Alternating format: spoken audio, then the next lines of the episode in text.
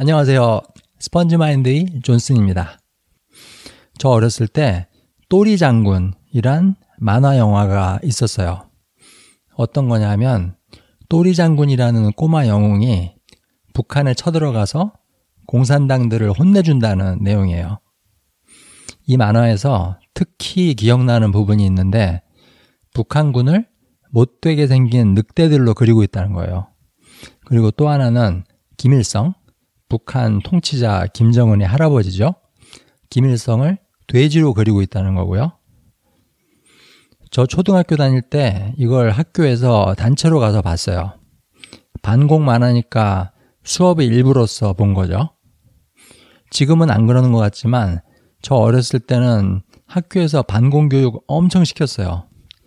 무찌르자 공산당, 때려잡자 김일성 이런 식의 글도 쓰고 포스터도 그리고 웅변 대회도 했어요. 아, 그리고 공휴일에는 TV에서 또리 장군을 재방송 해줬습니다. 만화니까, 그리고 싸우는 거니까 어린애들은 당연히 좋아했죠.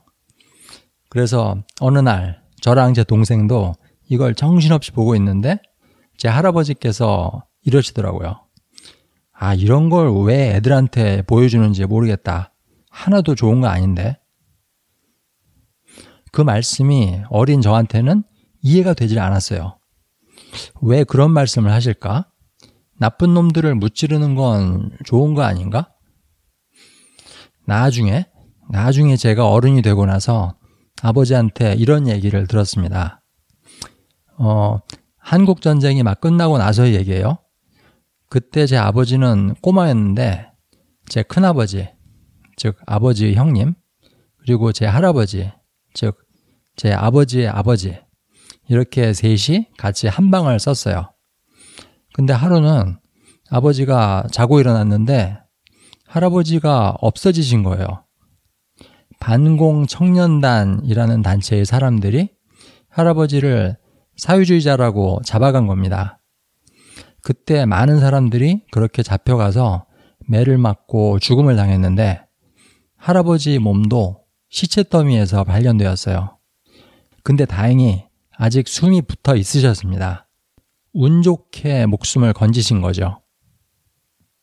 음, 지금 제가 이 스토리를 녹음하기 며칠 전에 한국에서는 큰 뉴스가 있었습니다. 바로 남북한 정상이 만나서 평화 선언을 한 거예요.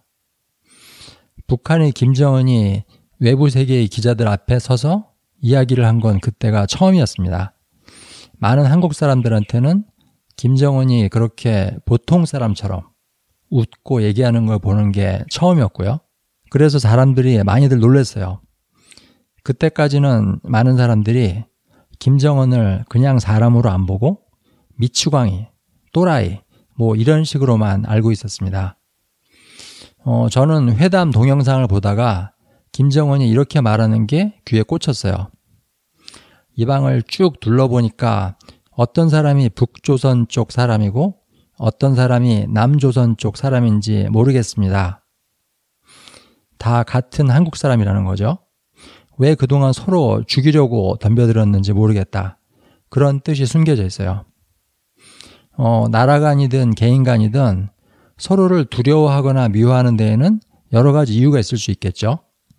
그러나 가장 큰 이유는 서로에 대해서 잘 모르기 때문이라고 봐요.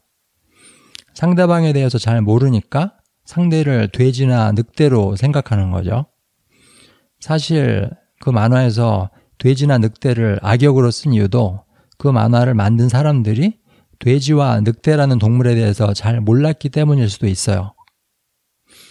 우리는 너무 일찍, 너무 확실하게 상대방을 단정 짓는 경향이 있습니다. 그러면 상대방이 무슨 말이나 행동을 해도 그 해석은 항상 똑같을 수밖에 없어요. 언제든지 상대방에 대해서 놀랄 준비를 하고 있는 게 필요하다고 봅니다. 그리고 가끔은 상대방이 나를 놀라게 해줄 수 있는 기회를 주는 게 필요하다고 봐요.